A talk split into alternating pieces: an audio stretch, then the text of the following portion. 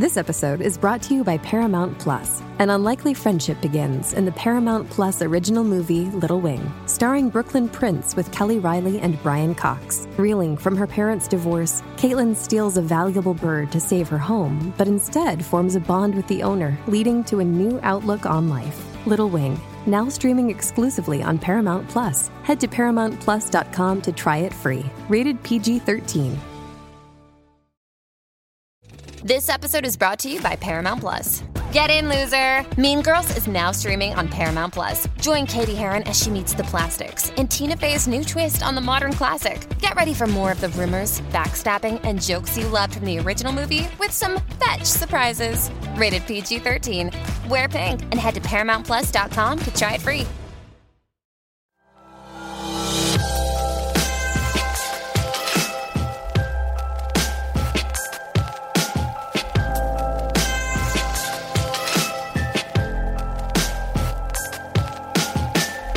I think the first films that I was exposed to came to my mother. You know, she liked The Godfather, Goodfellas, a lot of Scorsese's films, but she was also really into romantic comedies like When Harry Met Sally, stuff like that.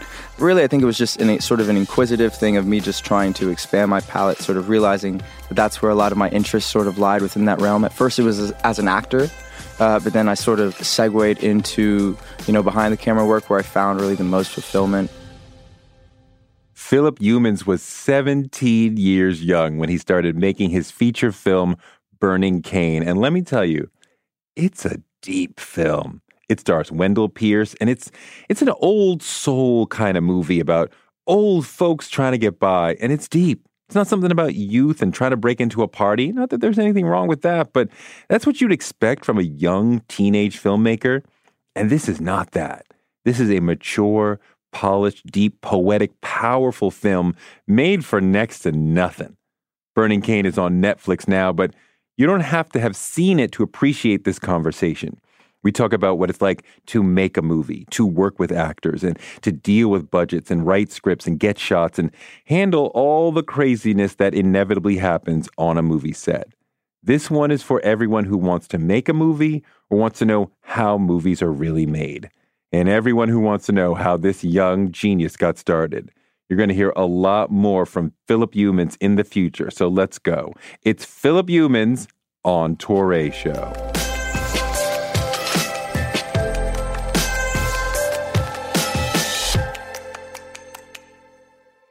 So you're 19, you've made a film which is very mature. It's sort of an old soul sort of film. You know, mm. usually younger folks make a film about being young. This film has lots of older people. Yeah. But I want to go back to the beginning of you and film. Like, where do you mark the beginning of like falling in love with cinema? Mm. That's such an interesting question. Now that I'm thinking about you know the films that sort of inspired me to think about film outside of like that traditional sort of three act structure sort of space you know i'd have to point to like a you know a 2001 or a or a, you know you know honestly i feel like it's kind of a classical sort of piece but like there will be blood in terms of its structure Mm. i think paul thomas anderson is one of the most like invigorating directors maybe the, maybe the drink your best milkshake. I love that film. yeah i love that movie so much it might at, be at the Oscars. I was like, how did that not no, win? I know, I Come know, I know. That I year was, like- low key popping though. There, no Country for Old Men also came out that, That was a year. great film, That was a great movie Yes. too. But what was the first film that made you say, "Oh, I could do that"? The first film that made me say, "Oh, I can do that." Ooh, that's an even that's a more interesting question because thinking about it in terms of like what expanded me about thinking film as like a, a more malleable art form, I'd say was probably 2001. For a while, I said that that, that was my favorite film. You know, almost in a- 2001 made you say, "I could do that." That film no, is no, so listen, listen. Let me tell you, but let me tell you, the reason I thought of thought of it in that way is because, I mean, in truth, it was the first thing that opened my mind up to film being sort of an art form outside of just a, like I said, a traditional three act structure. It was the first film that really seemed like it was the result of the director's intention and vision and ambition outside of anything, any sort of imposed story structure. You know, so that to me was so invigorating to see. But, you know, for a while I would say 2001 was my favorite film, but it's really not until I expanded my palette and saw more work, you know. Uh, but I think that was definitely the first film that I saw that sort of pushed me to see it outside of that traditional way. And then from that, I started making my own pieces. One of my first short films was also about a kid who was obsessed with 2001. You know what I mean? okay. And so much of that stuff early on is so direct in terms of like like reflecting on yourself, you know. Um, but So- yeah, So, what are some of the other films that you can now say these were building blocks in me becoming a filmmaker? uh, I'd say like Touki Bouki is one big one by Mambéty from Senegal, 1973. Okay. Touki Bouki is dope. Uh, it's about these a pair of teenagers living in Dakar, and they uh, they dream of going to Paris. They feel sort of disenfranchised with their life, uh, and then so they start to sort of scavenge around uh, Senegal looking for resources to go to Paris and not be completely broke when they get there. But by the end of the film, you know they don't get on the the the the, the voyage away or the cruise that takes them to Paris in a weird sort of way. But that film was dope in that it was so so raw, so experimental in that you know I think Mambéty was was making that and also in a sort of grassroots way didn't have the same tie to his investors or at least it didn't impose any sort of creative intention on him. You know. And I think that was also a film that was so interesting in terms of how, like, you look at the time that it was made, like, it's brutal and visceral. I mean, it's beautiful, but you see, like, honestly, cows getting gutted in the beginning of the film, and it's like a super, like, it's it's just such a, a, an imprint of the time that it was made and the place that it was made. I mean, that same film couldn't be made in America. You know what I mean? Even then, Okay. you know, showing that sort of like brutal domestic brutality. You know what I mean? And can seeing a cow get gutted, even though it's a part of the process. You know, Yeah. a lot of people eat meat. But you know, there's just so much about that film that felt so raw and unadulterated. I think was also super dope, and it's beautiful. What else? What other Um, films? I'd say uh, I think Days of Heaven was really really dope. Um, uh, Dog Day Afternoon. I think uh, you know Sidney Lumet is super dope. Uh, Al Pacino's an incredible actor. You know, pretty much all of Scorsese's catalog. I think Barry Jenkins is at the forefront. Oh yes, yes, yes. Uh, Sarah's helping me out, reminding me one. It's one of my favorites, Killer Sheep, Charles Uh-huh, Burnett, uh-huh, which I yeah. saw actually Amazing. after I made Burning Cane. Okay. Um, and then, you know, Terrence Malick's work, Tree of Life, uh, Days of Heaven, Badlands, um, and actually expanding more into Kubrick's work, like uh, like Barry Lyndon and uh, Full Metal Jacket. You know, Uh-huh. a lot of a lot of uh, a lot of a lot of a dope palette of filmmakers in that way too. You know, also uh, Wong Kar Wai. You know, uh-huh, uh-huh. uh, from Hong Kong. Um, who else? Who else? Who else? Who else? Um, uh, D super dope. I think Barry and Ava, you know, together are at sort of the forefront of pushing. I mean, it's a very broad palette. yeah, It's global. Yeah. It predates your life. I mean, do you have parents who were cinephiles, or was there a cinema down the street that was playing all kinds of crazy stuff? Like, how did you get just aware and and and interested in this just broad? I mean, like this is these are really deep films that I.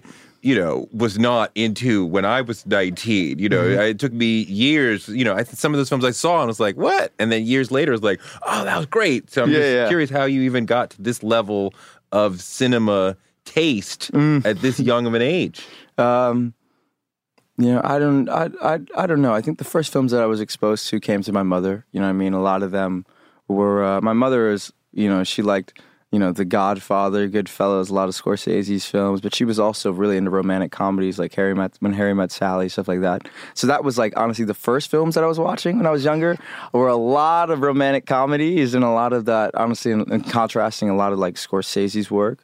Um, and then really from even before that, I mean, most of it, like any kid, was like Pixar, you know, you know, animated films, you know. Um, but I don't know. I'd say really, I think it was just in a sort of an inquisitive thing of me just trying to expand my palette, sort of realizing that that's where a lot of my interests sort of lied within that realm. At first, it was as, as an actor, uh, but then I sort of segued into you know behind the camera work where I found really the most fulfillment. Uh, but then I went to a high school called the New Orleans Center for Creative Arts Okay. uh, for film. And I have to say that I think going there did force my palette to expand as well. You know what I mean? Every Friday we were watching movies that none of us would have picked out on our own. You know what I mean? Like M by Fritz Lang or like uh, Harold and Maude or, you know what I mean? Stuff that really, I, I, if I had saw or even read the sort of description of, I wouldn't have. I wouldn't have checked it out. But having been, you know, really kind of forced in the classroom setting to to receive that material and see all that expanded our palettes. I so you were thinking about being a director throughout high school oh, throughout for sure. I went into high school saying like, this is what I'm gonna do. to be know? a director. Yeah, You, you talked about taking acting or wanting to be an actor, and a lot of people talk about studying acting is great training for screenwriting and directing. How did that Mm. How did that- inform you? Mm, that's a great question. You know, because I think you know I did start out. I started out in theater, then started doing some sort of you know the local roles that would come in and out of the city, and then I once I did start you know directing. I think I think something that I had to learn on Burning Cane about directing, which I do think works in tandem with you know learning as an actor beforehand, uh, was also allowing the space for actors to work. You know, because as a director in my earlier pieces, I was so over the shoulder, and when I look at why a lot of What those you mean over films, the shoulder? like just so so so micromanagey, like so like uh, Of the actors? yeah, in a way that was just not productive, you know. And I and I realized why was I so stressed out all the time? Why did those films never really? Why did I? Why could I not really get behind any of it? And you know, people for anyone to be able to create, I feel like you need to have you need to foster an environment where people feel safe and they can bring their ideas and all of that to the table, you know, and not feel like it is in any way a shut down sort of one to one tunnel vision sort of mentality coming from the director. Yeah. You know, and I think I had to uh, it's not like I mean I was like an overlord on the sets, but I also think that I was dealing with a lot of my friends who weren't actors on those earlier shoots before Burning Cane, and so I felt like I felt almost the need to be more micromanagey about every little thing. Sure. But it just worked. It was counterintuitive, you know, because even though they weren't traditional actors, they still had ideas, and some of them were cool. So me sort of separating and tuning that out just wasn't productive. On Burning Cane, I was forced one because of the fact that I was shooting and directing. You know, so there's a mind split there. So no matter what, no matter how active I wanted to be, there was always going to be some sort of space within that. I mean, a friend of mine is a Hollywood director, and he let me hang out on his set once, and I was surprised at how little he would say to the actors. Mm. That they would do a take, and he'd come over and be like, "That was great. Let's try it slightly different." Mm-hmm. And and and just and then like have a long talk with the cinematographer, Yeah. a long talk with the lighting guy. Yeah. But like the chats with the actors were, and I'm like, what you know what? It, and he's like, you know, I, I have to trust them as artists. I cannot tell them like do and there certainly can't be any sort of technical thing of like make sure you sit here and because then they're out of the moment Exactly. and yeah. it's just a very light brushstroke of what you can do with the actors Yeah. No, I and I get that 100%. I also think coming to set with a sort of like mind, where at least at the end of the day you can fall back and know that our intentions with this character are in the same space. That's all you can really ride on, you know? Because at a certain point, like you said, you do have to respect them as artists and give them the space to create alongside you. Of course, there are still those active mutualistic conversations that'll happen, you know, in between takes, saying, like you said, like, oh, maybe we could try it this way or doing it in that way. But I think it's just uh, It's just like a little mood. Yeah. It can't even be like a big conversation. I mean, I guess you have some of those when you're prepping. Yeah, and you're not exactly. on the set, but on the set, it's like, Everything has can to- you do yeah. it a little more mellow? Like, Yeah. and, and, and like, oh, okay, or a little more up. Like, you know, but it's like, you know, yeah, yeah, it's very, very, yeah. Some actors talk about, yeah, he came over. Who's I was who's I was talking to to somebody the other day, this actress, and she said that the director would come over and say, a little more yellow, and just walk away, and or or or or, or, or the director would say, tell the truth, just tell the truth, Mm. and then walk away, and like. You know, you, a lot of people be like, "What does that mean?" Yeah, yeah, yeah. It's not like a direct note, but it is. But it, like- and it's also it's also the kind of note that is definitely leaving it up for the actor to have their freedom to interpret that note. You know, yes. and that's the whole thing. You know, I just respecting their space as artists, which I think was just a big lesson with Burning Cane, and it paid dividends. You know, because of the fact that I, I said I had to sort of separate from it. But still be present, but also also have those simultaneous conversations in my head about you know framing and lighting and all those kind of things in between. Well, being a director is really challenging because you really are bringing left and right brain together. Mm. Because there's all the technical stuff of, you know, the lighting and the cameras and that sort of stuff. And then there's the, you know, it's called the left brain stuff of, you know, making sure the story flows and make sure the actors are comfortable and Yeah. hitting the things that they emotional points they have to hit, and Yeah. you know, and your piece is very emotional, you know, and there's scenes where there's you know o- older people dancing with younger people or whatever, and so I mean, like you know, there's the emotional stuff, and then you got to get the camera angle right and the lighting right, and just talk about combining the two sides of your brain and like mm-hmm. you might be on the set and like you know you talk to the lighting mm-hmm. guy like okay so we need a little bit more filter on the blah blah blah, blah, blah. Mm-hmm. and then you turn to the actor and like okay so we need a little more of this set right and like it's it's the whole brain Yeah, yeah. So okay, so that's and I also think one that that that that combination of the two is also very indicative of like really grassroots indie filmmaking of how mm. like really everybody on set has to wear multiple hats. Like for me, I was wearing multiple hats, you know, writer, director, cinematographer, editor, also producer. My producers, my best friends who were with me the whole time, Ojo Akinlana, he was our uh, f- you know, first AD, producer, production designer, and occasional boom op.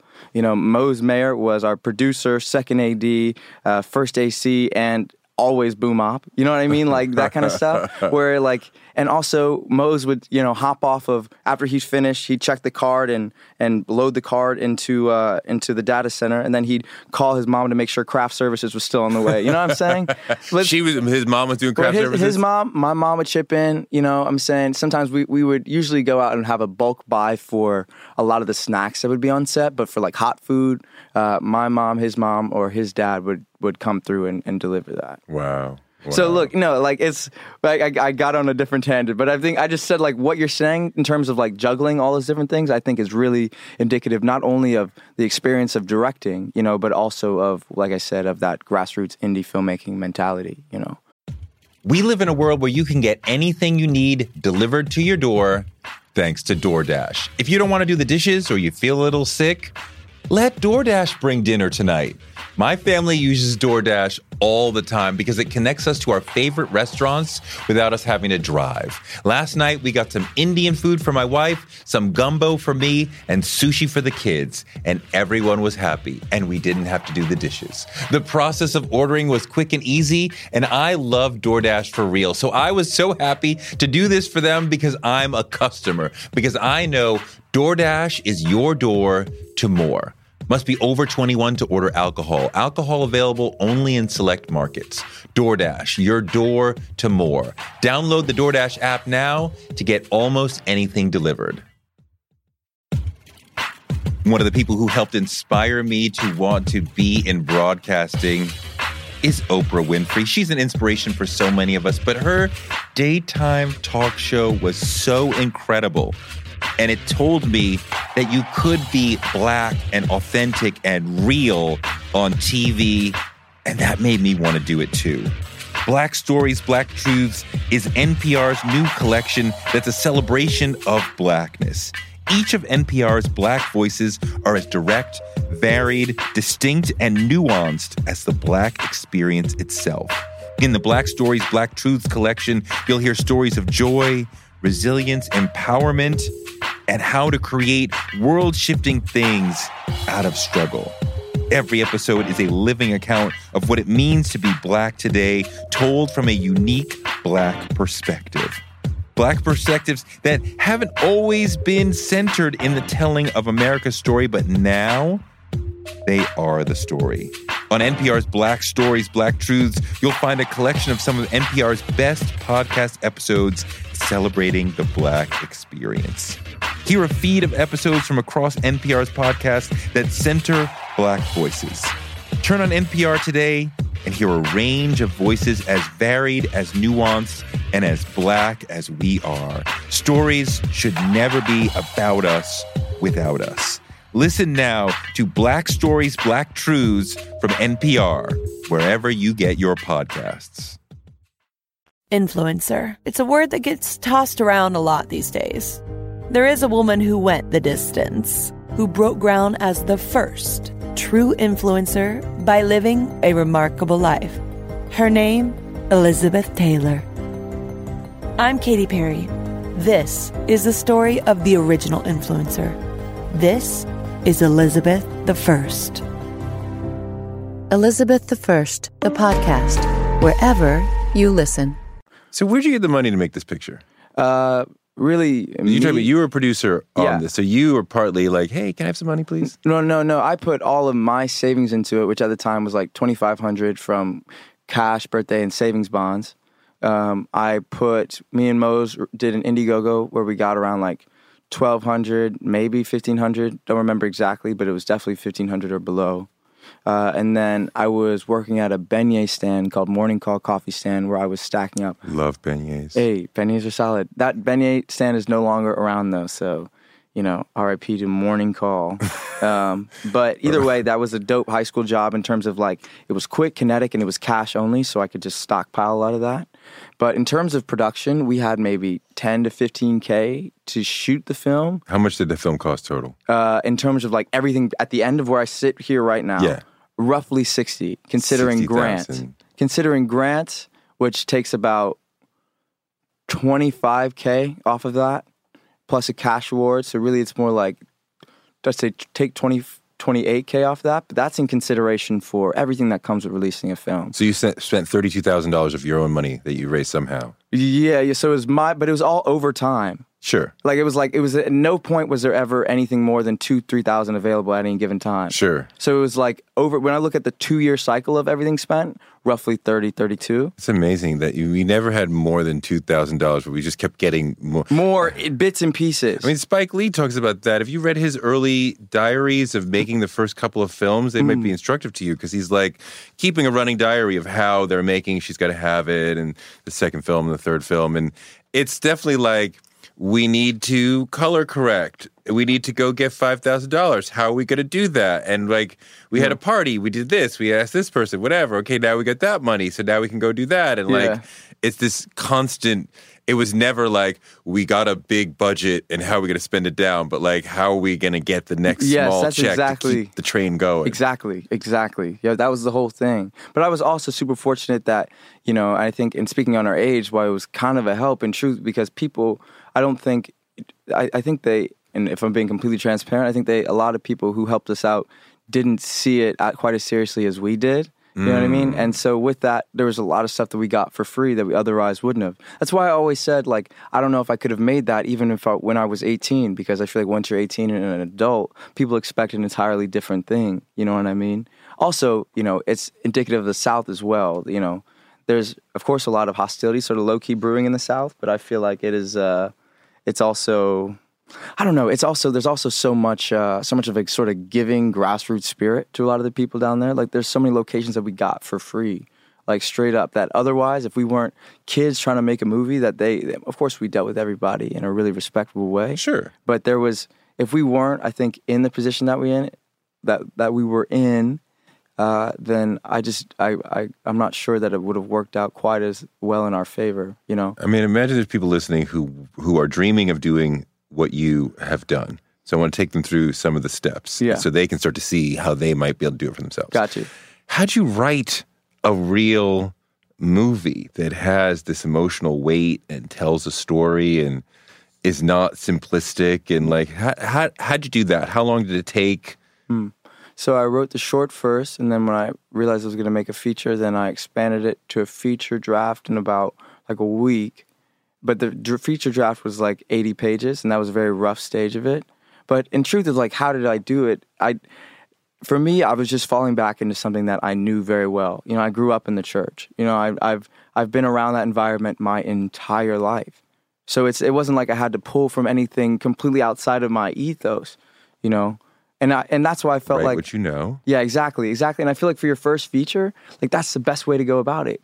I feel like always approaching subject matter, sub, uh, always approaching subjects that you can really give an authentic insight on or speak honestly to, whether it's a you know a positive remark or a negative or a criticism or a cautionary tale. I always think it just further validates the intention and vision of the work when you can honestly fall back and say, "Well, I do know this," you know, and where you can fall back in your guts and say, like, "Oh, I've lived within this. I know someone wouldn't say that." or I know that they would, or I know, you know what I'm saying? That's one of the big things that writing a like the, the structural part of the story. They do this, this, then this, and this. That's hard, but it's one piece, right? But getting the dialogue right. How do you do that? Also, so I think, look, I, I've always felt like I can write better for someone older than I can write for people my age. Okay. It's for some reason it's so much easier to write Uh, in terms of dialogue that feels honest and real from an older perspective, it's so weird. But I also think working with actors and sh- workshopping the script with your actors is an important way to fine tune that because they'll tell you it's not like it was an unbreakable document. It's still a malleable, living, breathing thing. And especially when you'll block out or work a scene, you know, actors will tell you straight up if a, if a line isn't working or if it feels awkward. And being open to that, I think, is important to getting dialogue in a good shape, you know.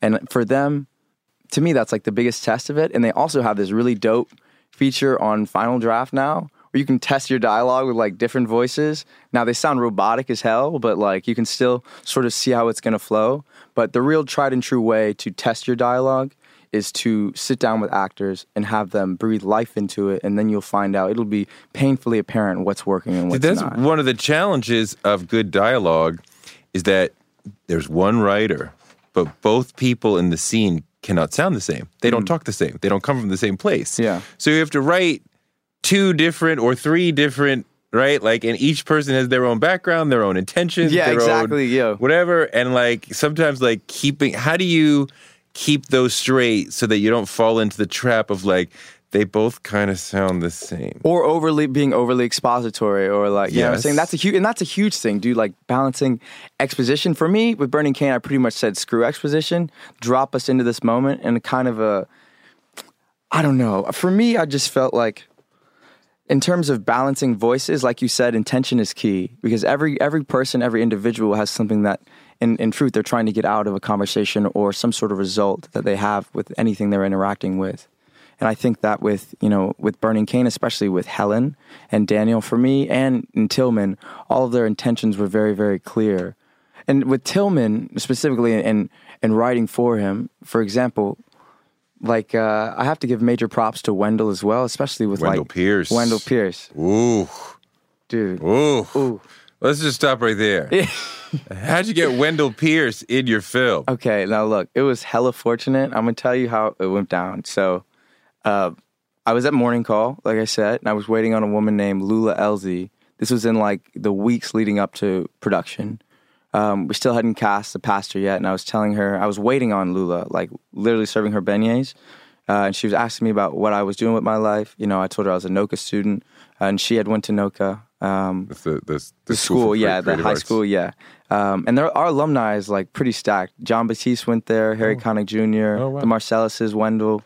Um, I think Anthony Mackie too. Oh, wow. Yeah, it's lit. It's lit. Um, and so I was talking to Lula about it, and then she asked me what I was doing. I told her I was gearing up to shoot my first feature.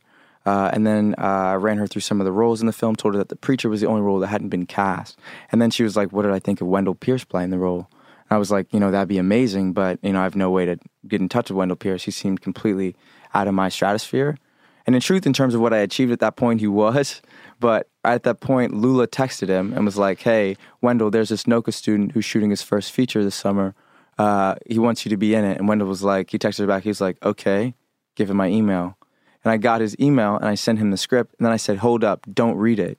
Then I took that week to expand his role because the role of the pastor, one, I think it, it allowed me to sort of make a commentary on the three pillars of that community in terms of looking at the pastor and the mayoral status they have within the Baptist community, you know, and how really, in truth, their word, despite knowing their fallibility as human beings, you know, their word to much of that congregation is second only to God you know? And i felt like wendell had such an authoritarian sort of like sort of aura about him. Like he's such a he has such a without even trying to wendell wendell has a commanding presence you know what i mean? And i felt like that was so clear.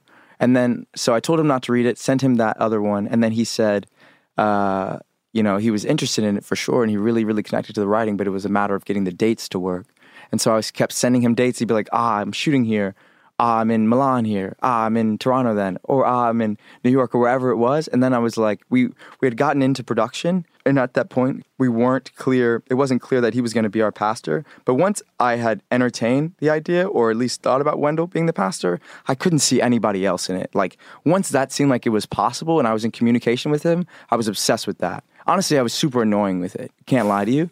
You know what I'm saying? And so I sent him a note. I sent him a note after it seemed like it wasn't going to work out, and I said that, look, look, it would mean the world to me for you to play this role. Like I can't, I literally cannot imagine anybody else playing this role. So at, I'm done with giving you dates that don't work. You tell me whenever it might be able to work for you, and that's what we're doing. And then he gave me two dates, and I was like, bet that's when it's happening. And so I was trying to shoot all of the film before my senior year started, and we shot the bulk of principal photography. But Wendell's days, we only shot with Wendell really for two and a half days, you know. And we shot one day, we shot 16 pages of material. It was an incredibly long day. But shout out to my crew, everybody who was just down for the ride, really. When you start to have conversations with someone like Wendell, Mm-hmm. is it primary? Is it primarily creative, or is it also like you need some kind of name to Mm. get attention Mm. from the audience, from the potential homes? Yeah. And he's by far the biggest name in, In the, the film, piece. yeah. And you need somebody. I mean, like Yeah. what are like a thousand films come out every month? And, Yeah. You know, I mean, like you need somebody to Mm-hmm. for people to like. Why am I checking on this film? Well, Sean Connery's in it. I like Sean Connery. Okay, Yeah. great. And you would not have gone if Sean Connery would, and maybe it sucked, Mm-hmm. but you would not have paid. You already paid your money Yeah. because Sean Connery was in it, or because J Lo was in it, or Yeah. whoever. Yeah. You know, and Wendell Pierce is like, oh. Well, let me check this out. I like Wendell Yeah. Pierce. Yeah. Like in the pulpit, that sounds like. So I mean, that does that commercial Mm. hook of it all start to become part of the conversation for yourself? That's interesting. And I think, dude, let for being completely transparent, those kind of conversations are inseparable from thinking about getting a film out. Now, the root of it is, of course, creative because Wendell got to where he is because of his talent. Yeah, I mean, he's Yeah. there because he's a an, a, a, an an otherworldly talent of an actor, and it's true. He's still such a student of the craft. When I was, I think, in truth, Wendell being on up the ante of everything. You know, it because it made us one look at the project in a whole different way. But it wasn't like we weren't going to make the film. We had still were shooting the film regardless because at the end of the day, I was falling back into you know the story was important. It felt like something personal to me, but I also am fully aware of the fact that that's how the machine works sometimes. You know, What did you learn about acting, about filmmaking from him, from working with him, from watching him? Mm. I think going back into, um, I think Wendell was just someone that I was just super, super humbled by in like the dopest way. Like I feel like one, he motivated me to. Uh, it's so interesting, man. Like me and Wendell outside of outside of shooting, like I consider Wendell like a, a friend, and he he gives me a lot of really dope life advice. Um, I think in terms like the biggest thing that I learned about Wendell one was like the confidence in terms of making sure that I was fully sort of confident in my own vision and intent and not this is more a life thing, but not really letting some of my insecurities get in the way sometimes. Uh, I think in terms of like being on set applicably, uh, because of that mind split that I had, Wendell was definitely an example of me having to be as as sort of trying to be as hands on as I possibly could, balancing directing and being a DP, but also really, really having the space to just let this man breathe life into the situation. I'll give you a great example. Okay, so when we were shooting in the church, uh, in the sermons, so I, I didn't write the sermons as Wendell was preaching it. They were like, it was like, he who dies with the most toys wins, period. right. Like, um, you know, the devil, blah, blah, blah, blah, blah, in a very sort of matter of fact shit way. And Wendell was like, hey, do you want me to read it like this? I was like, no, no, you know, because as a Baptist preacher, whenever they're ramping up, they get ramped up. They can do whatever they want and right there.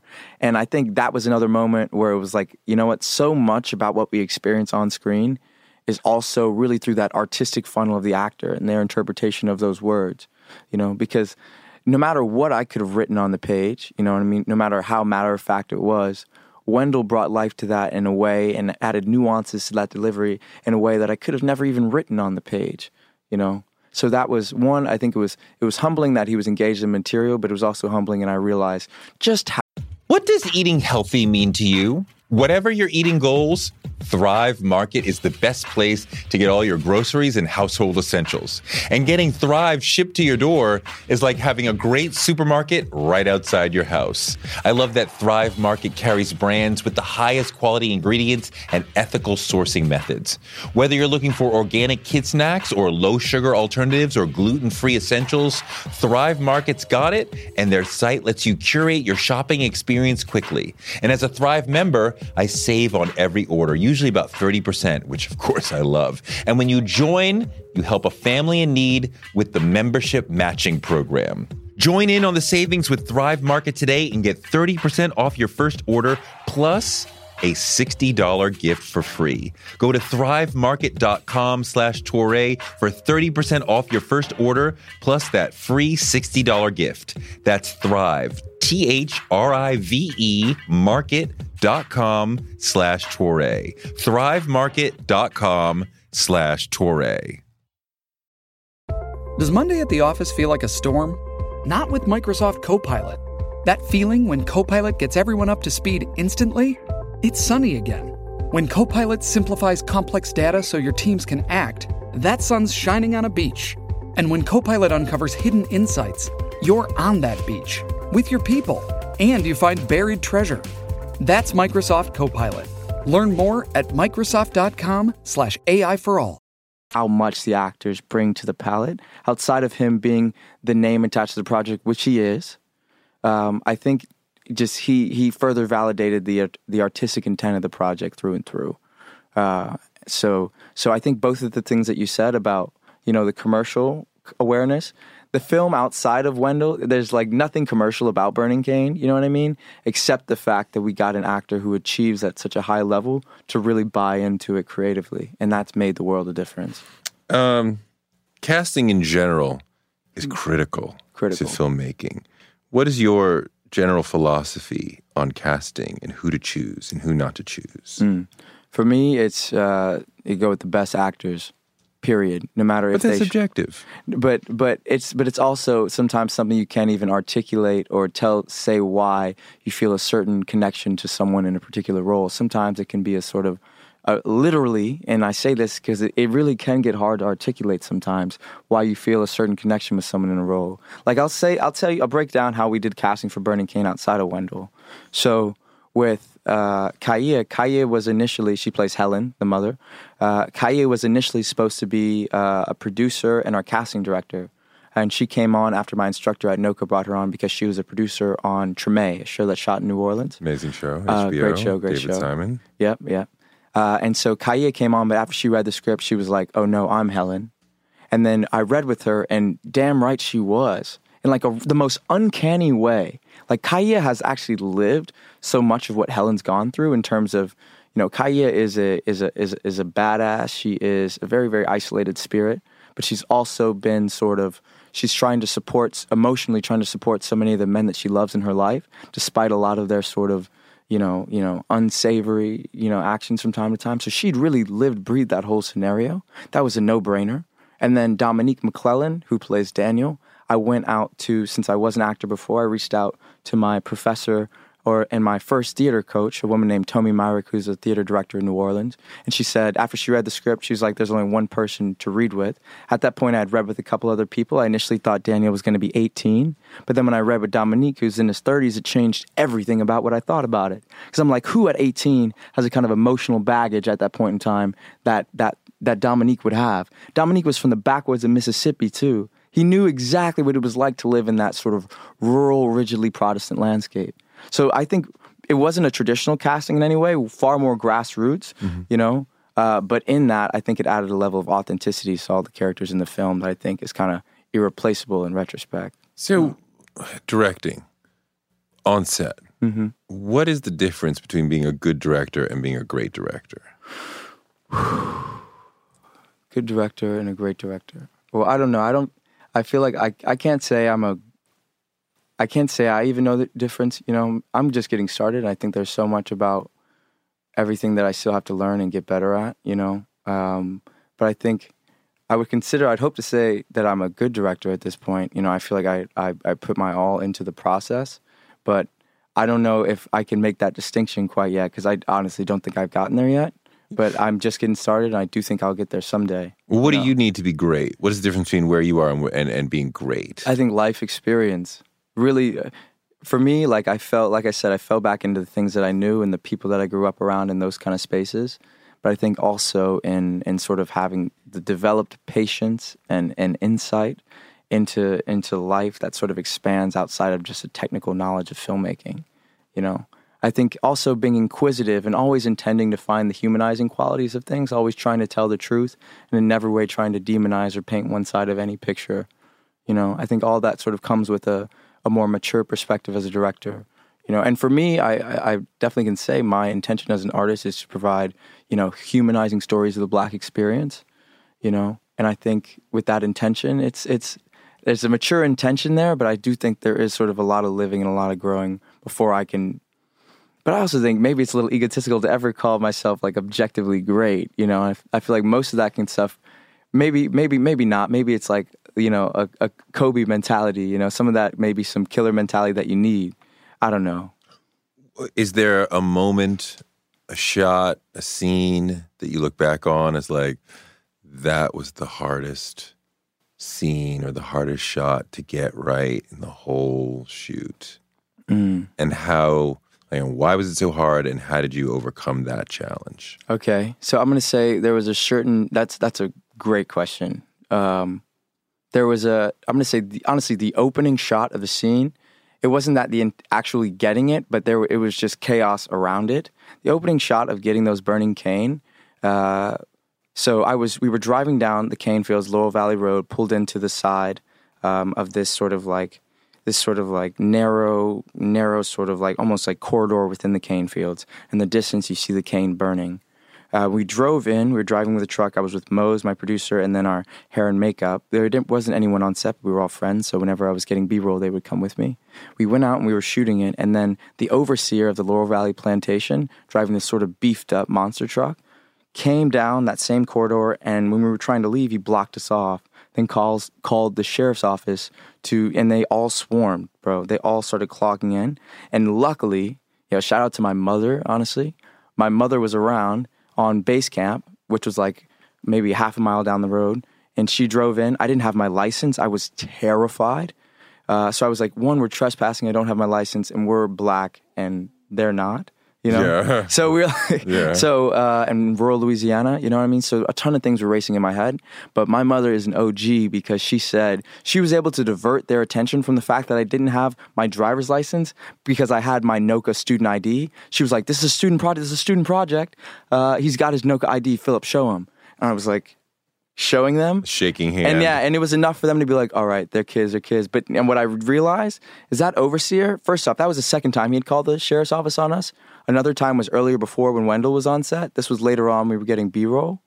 Uh, and I realized that that overseer calls the Lafourche Parish Sheriff's Office maybe three or four times a week. So they're so tired of this high string dude. I mean, I also think he's a racist, but it's also like he's he's he's making frivolous calls to them all the time. But when I thought when I when I thought like you know like this is what we're going down for, you know, part of me was thinking like, all right, maybe this is kind of a dope way to go down making my movie, but like also horrified, you know. so there's you know two parts to that. it would be dope and horrifying to go out that way. Go out that way, yeah, yeah. 19 year old filmmaker dies in the midst of making his film. The dailies were awesome. Yeah, you know, you got, Yeah, yeah, yeah. Too bad it didn't get filmed because it looked like it was going, it was popping, it was popping. Talk about you're you're you're the shooter, you're the cinematographer as well. Mm-hmm. So how do you get that right? What what what is the philosophy there? Well, I think it's a it's a it's a well shot film. It looks interesting and Thank you. cool and you know, not the normal shots that you expect and like, you know, you're playing with light in interesting ways and photography in interesting ways. So, you know, Thank you're using the camera in a really thoughtful way. So what's your philosophy for that part? Got you Um, so for me, I and I wanted Burning Cane to feel almost documentarian in terms of how we were with these characters, and that's why I love a lot of sort of handheld shoulder rig, you know, some sort of steady cam. Uh, but we plotted out. So for me, since I was shooting, I we had we had this shot list that I made that we were working off of during set. But I think the shot list for me was just sort of preparation in terms of what I wanted to get, the things in the scene that I felt like we needed to see. Uh, but I just I wasn't going to be tied to everything that I put on the shot list because there are some moments that were just sort of impulsive where I just felt the need to pull the camera off of the tripod and move with the scene kind of organically. I don't know. I think I found my style also in, in, in making Burning Cane as well, because in approaching it in that sort of documentarian way, in terms of interiors being pretty much all handheld to create a sort of visceral claustrophobia, especially with Daniel and Jeremiah in that early portion of the film. A lot of our exteriors were a lot steadier, either on tripod sticks or on a shorter shoulder rig with a with with not a lot of motion. Uh, we shot those either on you know ProRes HQ or raw Kodak whenever we had the space. Um, but my philosophy in, with interiors was to sort of rely on on those handheld and sort of shoulder rig situations based on that. And we also were shooting exclusively with natural and practical lighting, which is how I like to do it anyway. But I have to say there was a certain marrying of situations there because though that's my style and what I like, it also helped that we needed to move fast and didn't have to worry about the, in the a sort of like three point lighting scheme or in dealing with any sort of lighting or needing a full gaffing team alongside it. So it was uh, it was like a, a harmonizing situation in a way. What was what was some of the challenge of staying on budget? Uh, some of the challenges of staying on budget, I said, I would say were uh, honestly transportation. You know, not really realizing how because we had a fleet of cars, we didn't have a van. Not realizing how much gas can sort of stack up, and especially when we needed to run back to New Orleans for something for the next day of down in Laurel Valley. If we realized we forgot something, didn't have a battery, needed to make that those that drive back to New Orleans and back again. A couple hours. couple hours. Back both ways, it was like three hours. And then also, I'd say with craft services, you know, sometimes, uh, and that was I think in the earlier part of the shoot, that was something that we uh, we had to account for. But also, it was the first time where I'd ever had a set where we didn't just have pizza every day.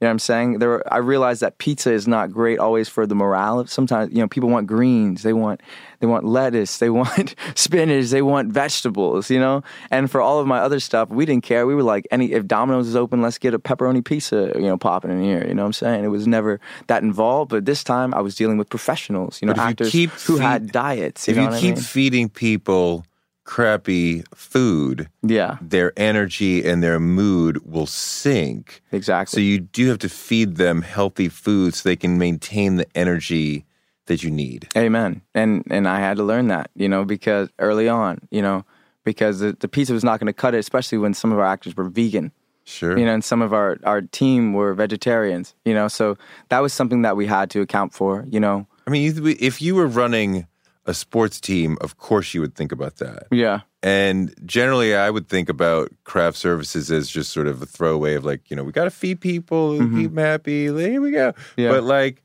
no, just like for a sports team, that sort of nutrition Is important. is a critical part of the whole picture. Facts. Yeah. That's Definitely. really interesting. So y- you finish the piece, and the other important part of filmmaking is promoting, letting the world know that it's there. And beside sitting here with me today and going to Breakfast Club and whatever, how do you promote your film? What is your advice for others who make a film, an indie film, and want to let the world know? How do you promote it and let people know it's there? Mm.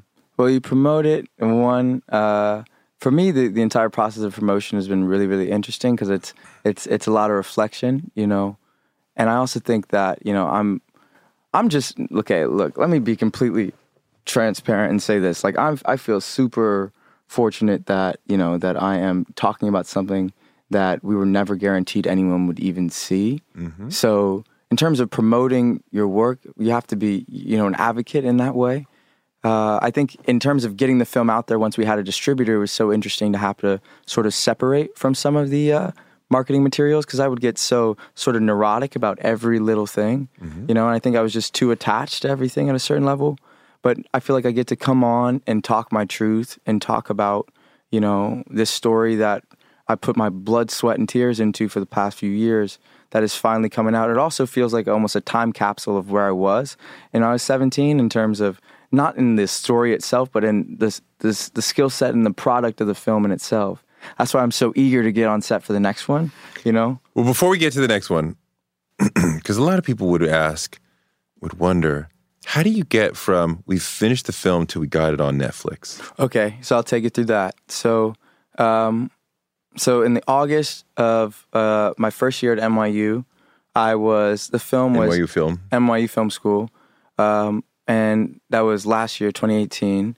I s- was having a tough time submitting the film to FilmFreeway Uh, What's that? Uh, it's just like an online submission portal. People either use either FilmFreeway or Withoutabox to submit their films for festivals, and that's what we did. And I was having a hard time because I was literally so neurotic, so attached, so afraid of what it would mean to let it go and really let the world take its course. Uh, and I was really getting so, so, so honestly, so anal about a particular piece, like a literal audio blip in the timeline and Premiere. And I was trying to fix it and I couldn't get it, and it was driving me insane. My mother told me, Yo, Phillip, you have to let this go. Like you have to let it out. It's going to exist how it's going to exist. You put everything into it. Now you have to move on. And so I submitted it because I knew if I didn't, a whole another year of festival cycles would have passed up. I submitted it, tried my best to forget about it. And for a while, I was successful. And then, like a month later, I got an email from Tribeca, from uh, Cara Cusumano, the director of programming. She said it was a beautiful film. I was in class when I saw it. I freaked the f- fuck out, honestly. And then I went outside, freaked out more, called all my whole fam. And then I had to keep that on lock for months. It was like the best kept secret ever, you know? Still going to class, and in all honesty, my motivation in class did start to plummet a little bit. I'm just being real. Uh, but I was prepping for that, and then when that news came out, then it was all it was wild. Then it was about you know doing press, doing uh, you know getting a sales team, getting managers, doing all that kind of stuff, uh, and then you know also trying to get the film ready for exhibition because in the cut that Tribeca seen, I'm so happy that they that they that they dug it because I was doing that sound mixing by ear, and I used to listen to. I used to listen to music with the volume all the way up. Sure. So I'm happy that they viewed it on a laptop because the moment if they had heard it in a five to one, I would have been so embarrassed. And that's what I was horrified by. But again, throughout this whole process, it's just been, I feel super fortunate that the shit's been on my side. Like there was a, a sound mixer named Blake Leyh who then became our sound designer for the final cut, who worked at Warner Brothers Sound, also worked at HBO, someone Kaya knew. Uh, and Blake did, because we had ran out of money by the time we got into Tribeca. So Blake did my sound mixing and sound design for free but with that, I had to go to him whenever he was available. You know what I mean? And so I missed class because of it. But I was, uh, I mean, if it was Tribeca, I was gonna do that. Sure. You know, and so I was there with Blake, um, and then we got the film ready for exhibition. Tribeca happened. Some real Twilight Zone shit happened where I met some people where I never thought I would meet, and that was crazy. And then we Like won who? the festival, and that was Like just who? like who? Who'd you meet? Uh, De Niro, uh, Scorsese, Leonardo DiCaprio. Heard of him. Uh, yeah, and it was, and honestly, everyone at Tribeca is sweet as hell. Jane Rosenthal, uh, from t- from top down, they're really so really sweet. You're in Tribeca, and then somebody Netflix sees it, or like oh, still? I'll tell you. Okay, got you, got you. So after we won the festival, then we were doing more festival sort of travel, and we were in talks with distributors and that whole conversation. When I found out that Array was in talks with our team, Ava DuVernay. Ava company. DuVernay. Uh, yes, yeah. Shout out to Ava. So then, after I figured that out, then I dug deep more into their catalog and saw that they were a distributor whose sole mission, and you can see it everywhere you go. Their sole mission is to promoting the works of filmmakers of color and women of all kinds. And for me, it felt like our intentions.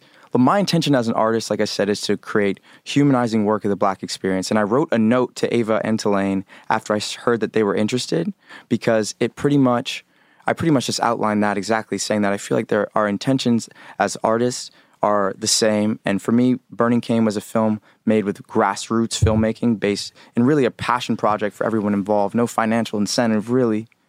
And for me, it felt like there was such a sort of congruency in terms of our values and what we wanted to promote as artists that I felt like Array would be a perfect home. And I left my number and said, like, look, I'm around, call me whenever. Just sort of like not knowing that they would see that note. But I sent that to Tilane and Ava over email. No, I think it was just to Tilane at that point because I got their email from my sales team um, and waited. And then I got a call from Ava, and she was like, "Hey, Phillip, it's Ava DuVernay," and I freaked the fuck out. and then I was, I was Did you believe it right away? or Dude, at like, first I was like, "Yo," I mean, that kind of that's a pinch me moment. You know what I'm saying? A pinch me moment amongst all pinch me moments. I mean, Ava, Ava, in terms of our community, is literally at the forefront of creating discussion in her art. Hell yeah. Period. Hell yeah. So I, once I heard from her, I was like, I was in a library. I was like, oh shit, let me call you back one second. Ran out, called her right back. So like, Ava, Ava, Ava. Then she told me that she wanted to make an offer for the film, and then she told me that she asked me what I wanted from the film, and she's told me that oftentimes filmmakers will speak about, you know, what was encouraging and refreshing for her, but that she liked was that She said sometimes filmmakers will speak about the awards that they want to get or blah, blah, blah, blah. But I really want to start a discussion within the black community about religion and its role in our community, how it is either a part of our advancement or not. And to me, I feel like I'm on one side of that issue, you know, on the latter, you know, but still opening that discussion in an objective way amongst amongst black people, you know, was an important part of that for sure. So Ava takes it.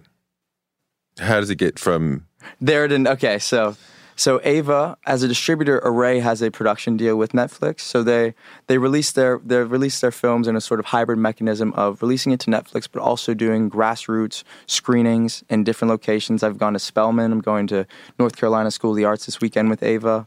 Um, just finding, and I'm hopefully about to book the film to go to Harvard with it. That would be insane. Just met her at the uh, Glamour Awards, um, and so I feel like one, their intention as distributors is to get it out in a grassroots way through social media, through screenings from the community that the film actually speaks to, uh, which is you know our community, and then they have a production deal set up at Netflix. So they went as a distributor, they have the film, they set it up at Netflix, and then set out all these other screenings to spread the word to the people who would really be watching it and invested in the film in the first place. So what do you want to do next?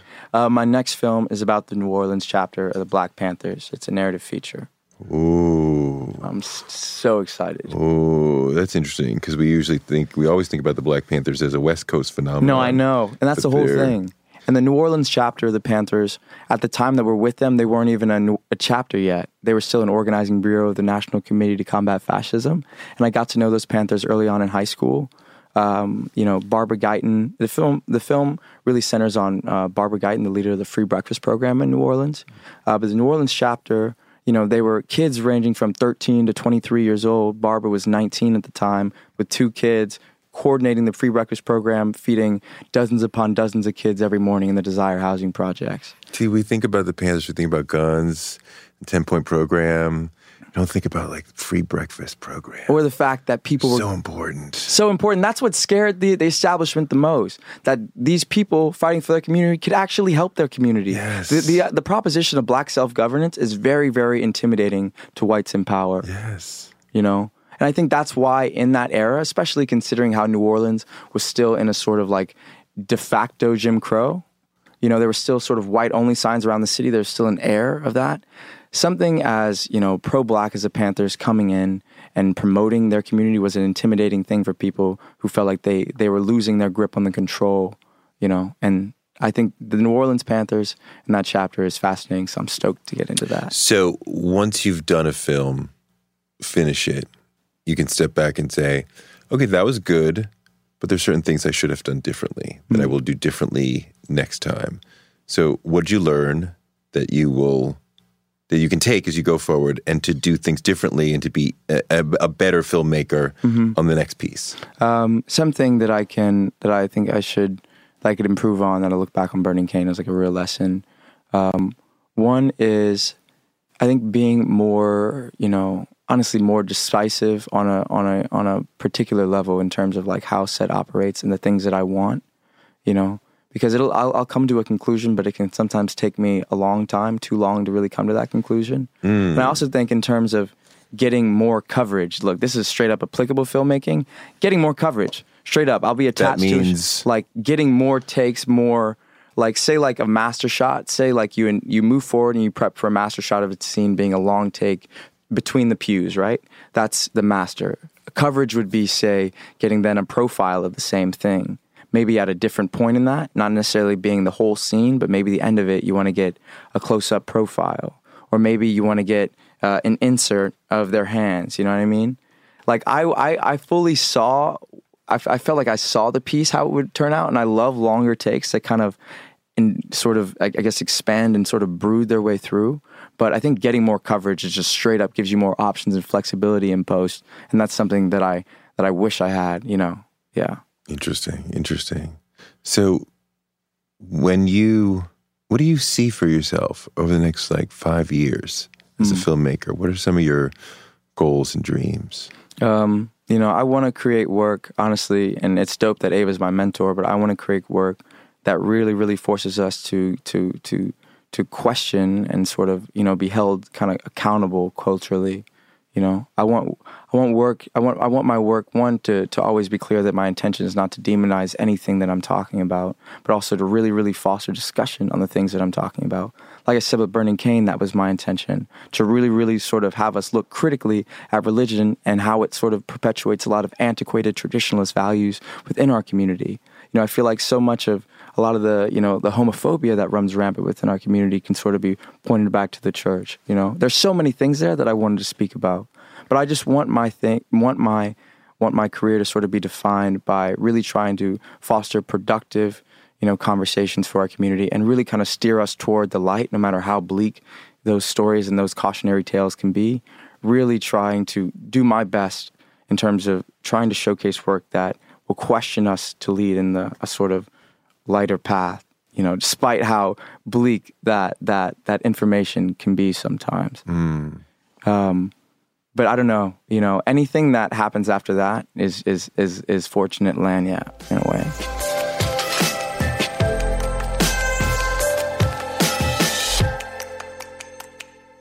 Thanks to Phillip for a great interview, and thanks to you for listening. Touré Show gives you fuel to power your dreams because you can use your dreams like a rocket ship to blast you into a life you never imagined. You can make your dreams a reality, and this show can help. I'm on Twitter at Touré and on Instagram at Touré Show. Please leave a review on iTunes, it definitely helps, and tell your friends about the show. Touré Show is written by me, Touré, and produced by Jackie Garofano. Our editors, Ryan Woodhall, and our photographers are Chuck Marcus and Shanta Covington. We're distributed by DCP Entertainment, and we will be back with another amazing guest because the man can't shut us down.